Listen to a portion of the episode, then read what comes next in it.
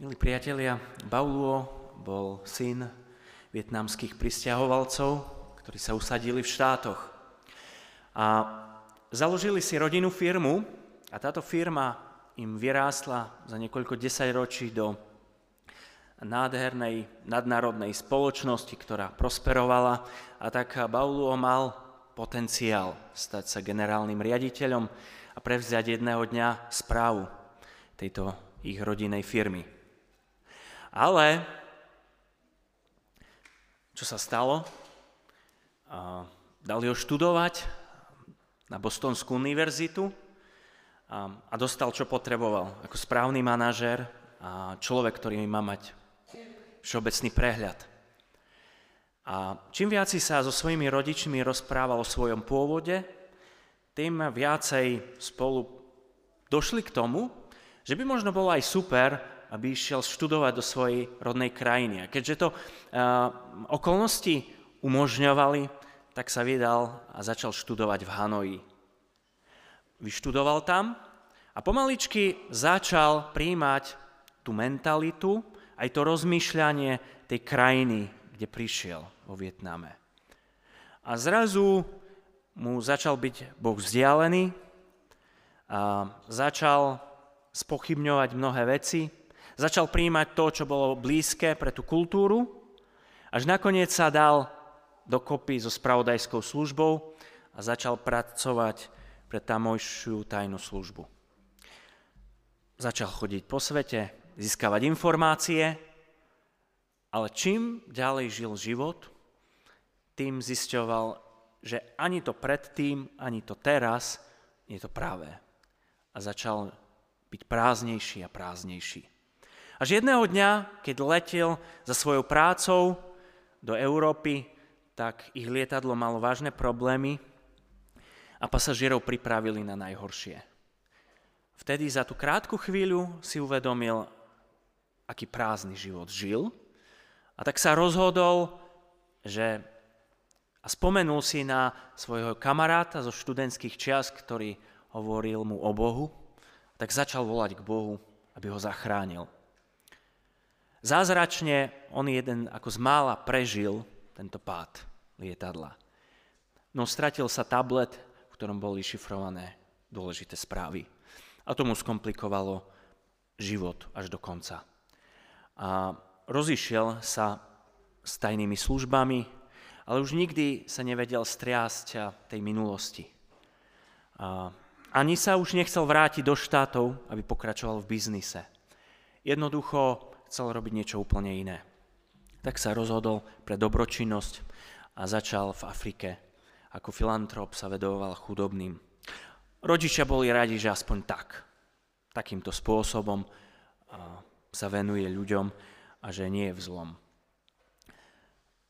Podobne ako tento príbeh sa odohral iný príbeh pred 2000 rokmi v prvom storočí. Saul Starzu, mal podobnú históriu. A prvnež sa do nej pozrieme, prosím, prečítajme si z listu Filipským z 3. kapitoly časť jeho životného príbehu, ktorý opisuje uh, filipským veriacim. Od 3. verša budem čítať.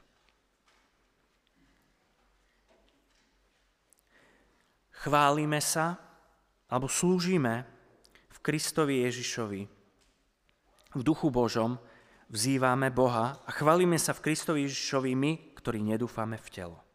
Hoci ja by som mohol dúfať aj v telo, ak si niekto iný myslí, že môže dúfať v telo, tým skôr ja. Bol som obrezaný 8. dňa, som z rodu Izraela, z kmeňa Benjaminovho, hebrejec Hebrejov, farizej čo do zákona, horlivý prenasledovateľ cirkvy a bez úhony čo do spravodlivosti podľa zákona. Ale čo mi bolo ziskom? Uznal som pre Krista za stratu. A iste pokladám všetko za stratu pre nekonečne vzácnu známosť o Kristovi Ježišovi, svojom pánovi, pre ktorého som všetko strátil a všetko pokladám za smeti, aby som Krista získal. A aby som aj sám bol v ňom ako taký, ktorý nemám vlastnej spravodlivosti zo zákona, ale z viery v Krista. Teda spravodlivosť z Boha, založenú na viere, aby som poznal jeho, aj moc jeho vzkriesenia, mal účasť v jeho smrti, aby som nejako dosiahol aj vzkriesenie z mŕtvych. Nie, že by som už bol dosiahol, alebo bol už dokonalý, ale snažím sa, či ozaj uchvátim, na čo ma aj Ježiš Kristus uchvátil alebo získal. Bratia, ja si nemyslím, že som už získal, ale jedno robím, zabúdam na to, čo je za mnou a snažím sa za tým, čo je predo mnou. Cieľ mám vždy pred očami. A bežím za odmenou nebeského povolania, Božieho v Kristovi Ježišovi, ktorí sme teda dospeli, takto zmýšľajme. Ak by ste v niečom inakšie zmýšľali, aj to vám vyjaví Boh. Len aj žijeme podľa toho, čo sme už dosiahli. Čo sa snažím dosiahnuť v živote? Naša vymyslená postava Baulova niečo chcel dosiahnuť. A Apoštol Pavol, skutočná postava, chcel dosiahnuť tiež niečo vo svojom živote. Jeho rodičia pravdepodobne pochádzali z Galilei, ale prav, m, dlhodobo už museli žiť v diaspore v Tarze, v Malej Ázii. Získali uh, vzácne rímske občianstvo a Pavol, ktorý sa narodil do ich rodiny, mal to isté občianstvo. A keďže žili nie v metropole Ríma, ktoré bolo niečím významné, a, a žili v malom mestečku Tarze, ale predsa Tarzus bol významný vzdelanosťou a tak eh, mohol Pavol získať dôležité vzdelanie v tej kultúre, v ktorej žil, v helenizme. A Pavol neskôr vidíme, ako aj používa tieto vedomosti a túto známosť o tom, že je, eh, má prehľad aj o gréckých božstvách, aj o gréckých autoroch. Ale podobne ako v Baulovom prípade aj on niečo mu chýbalo vo vnútri. A tak vedomí si toho, že je Žid, Hebrej, sa rozhodol ísť do rodnej krajiny. A tak spolu s rodičmi podporovaný ide tam, aby získal vzdelanie. A učí sa pri farizeovi Gamalielovi. A farizei boli skupina v tom čase židovstva, ktorá dávala dôraz veľmi na zbožnosť. Ak zákonníci dávali dôraz na to, aby dobre uchopili písma a aby správne vysvetlili to, čo je pred nami, tak eh, Pavol, eh, tak farizei chceli uchopiť veci eh, čo do zbožnosti a čo do praktického života. A tak sa oni rozhodli, že že naozaj budú dôslední v tom naplňaní. A častokrát kresťanstvo bolo spájané aj s farizejskou sektou a s farizejmi ako takými, pretože oni práve dávali dôraz na, na tú zbožnosť, na ten praktický život.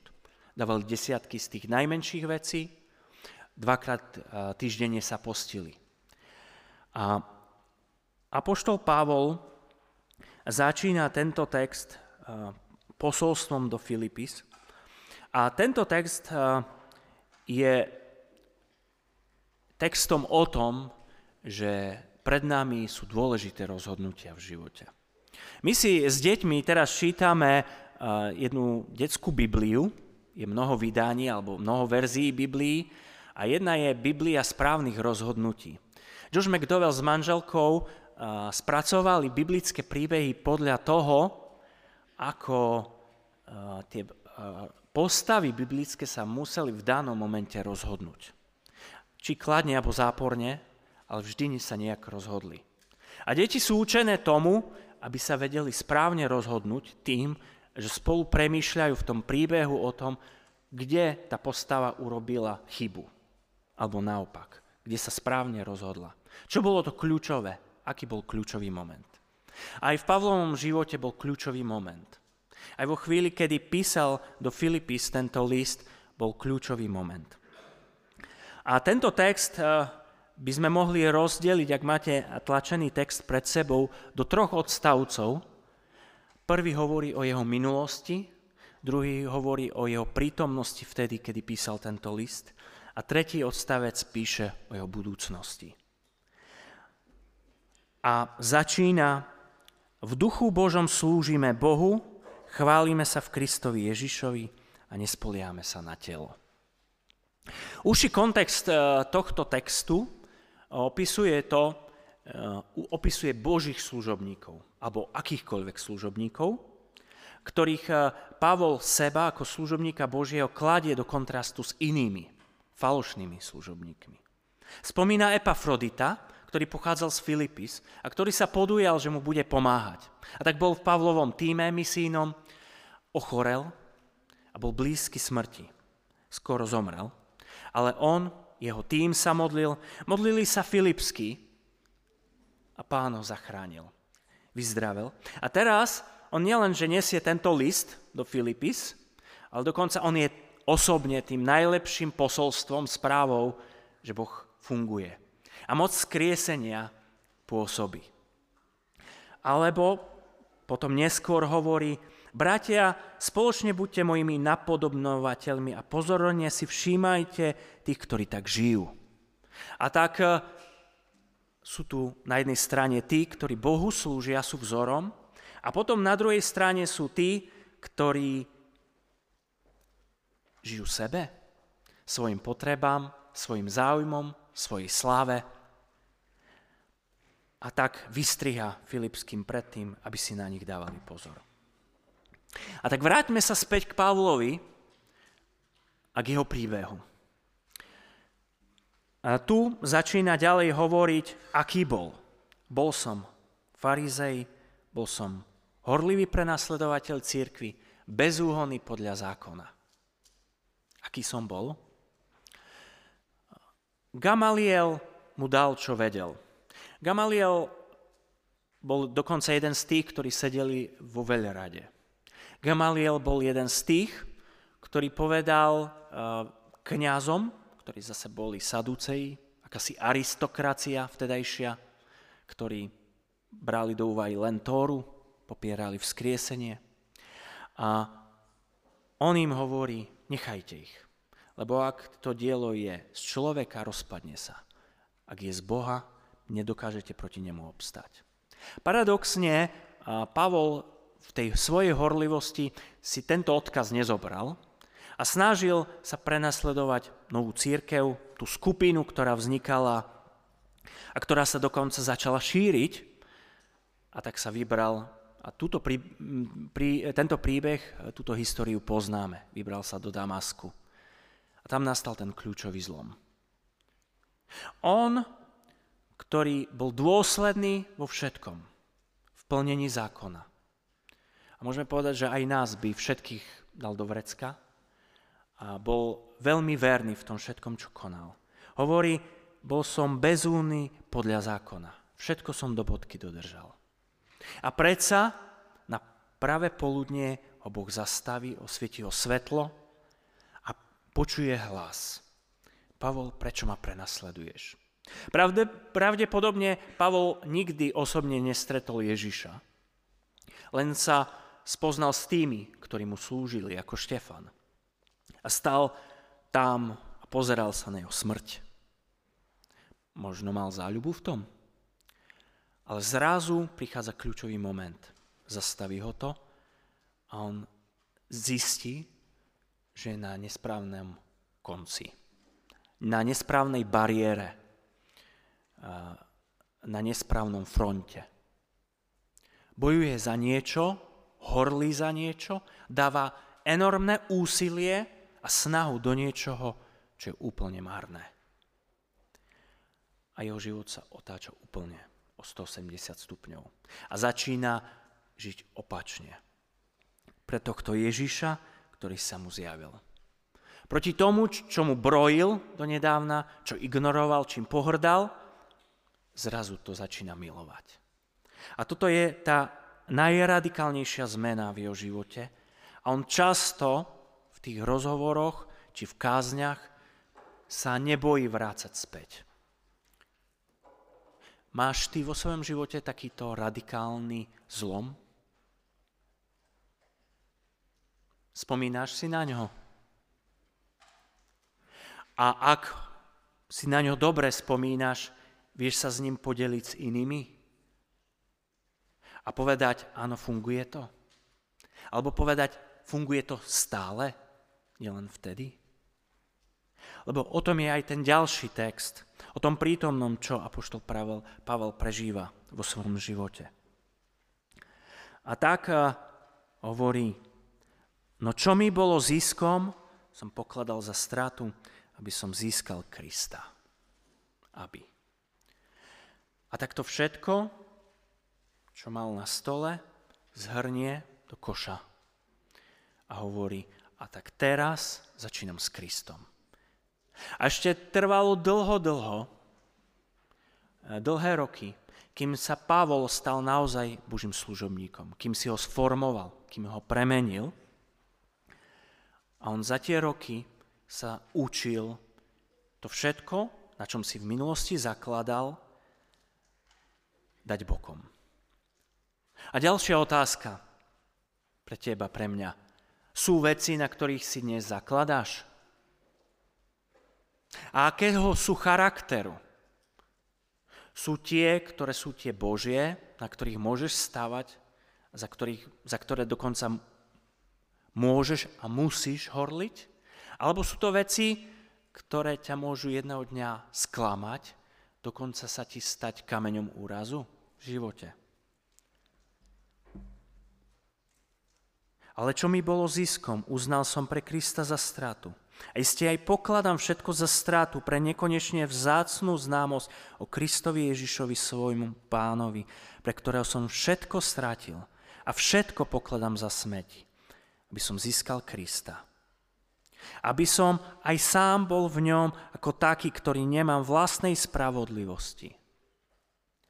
A toto je radikálna zmena. A toto je to prítomné, čo aj Apoštol Pavol prežíva. A čo je to, to dnes, ktoré ja a ty prežívam? Ak možno bolo v tvojom živote niečo, čo radikálne zmenilo v minulosti tvoj život, je niečo, čo radikálne, prečo sa radikálne môžeš dnes rozhodnúť ty, ja? Je niečo také?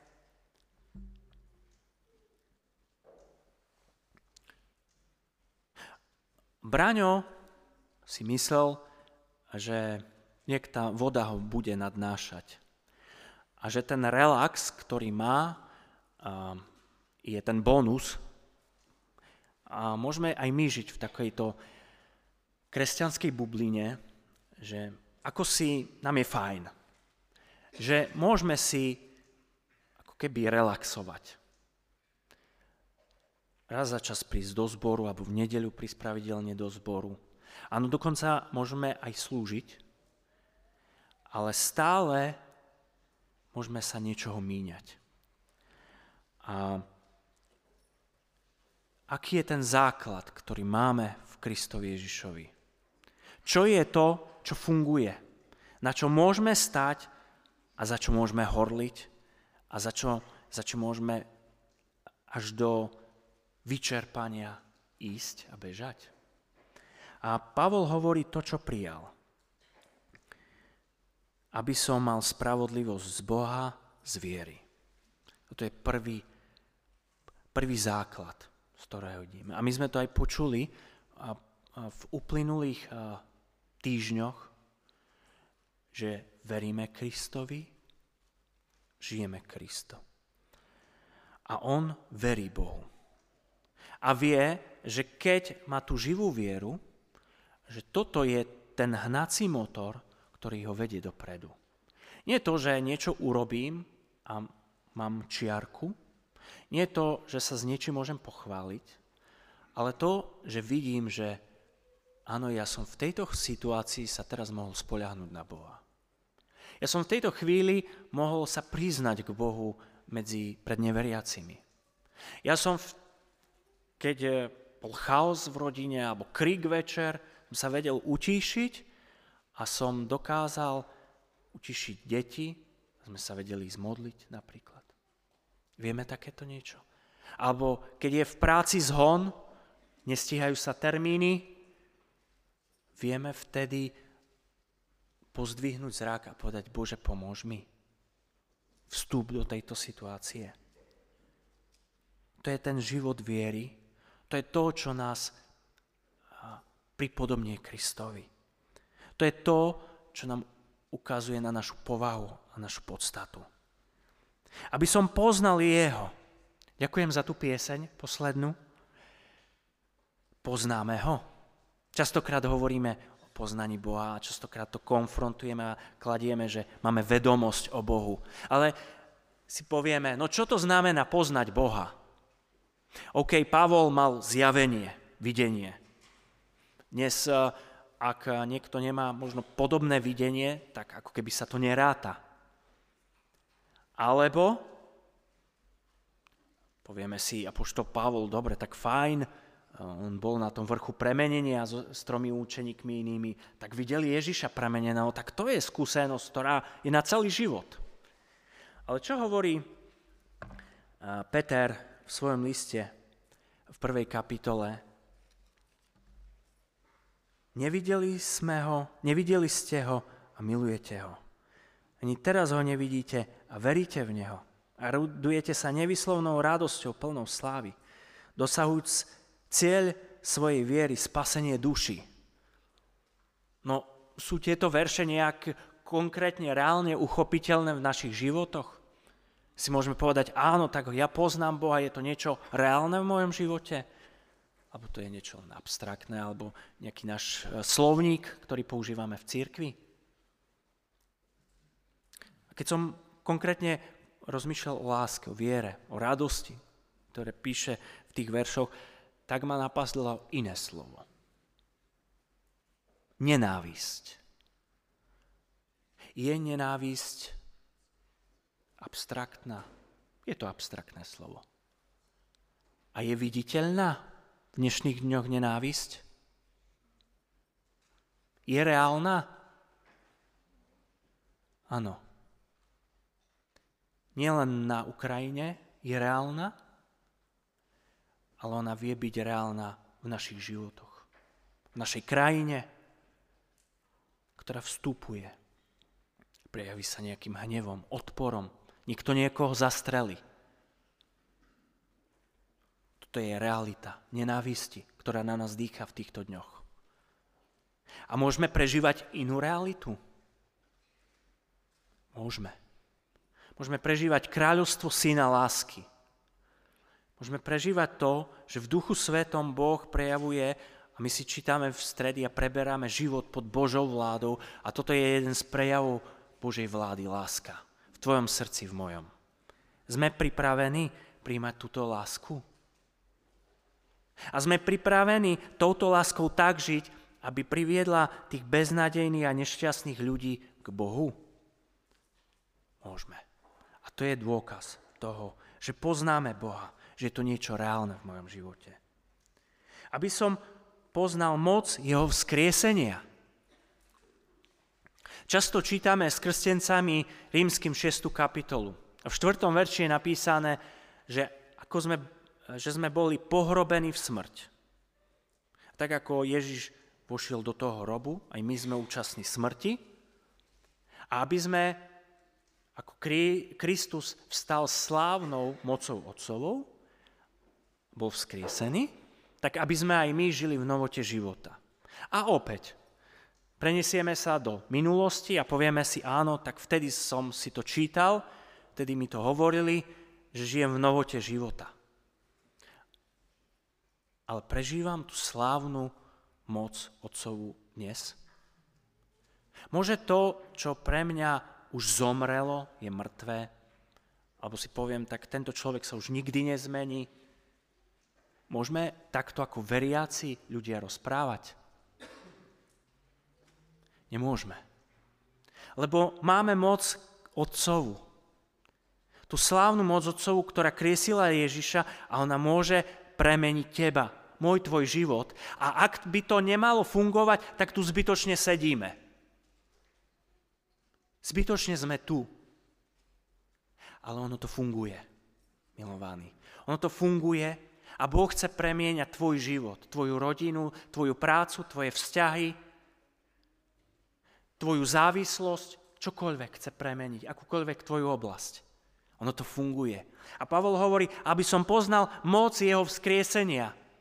Epafroditus skoro zomrel. A hovorí, žije. On žije. A toto sú veci, skúsenosti, ktoré potrebujeme mať my navzájom a pozbudzovať sa nimi. Prečo?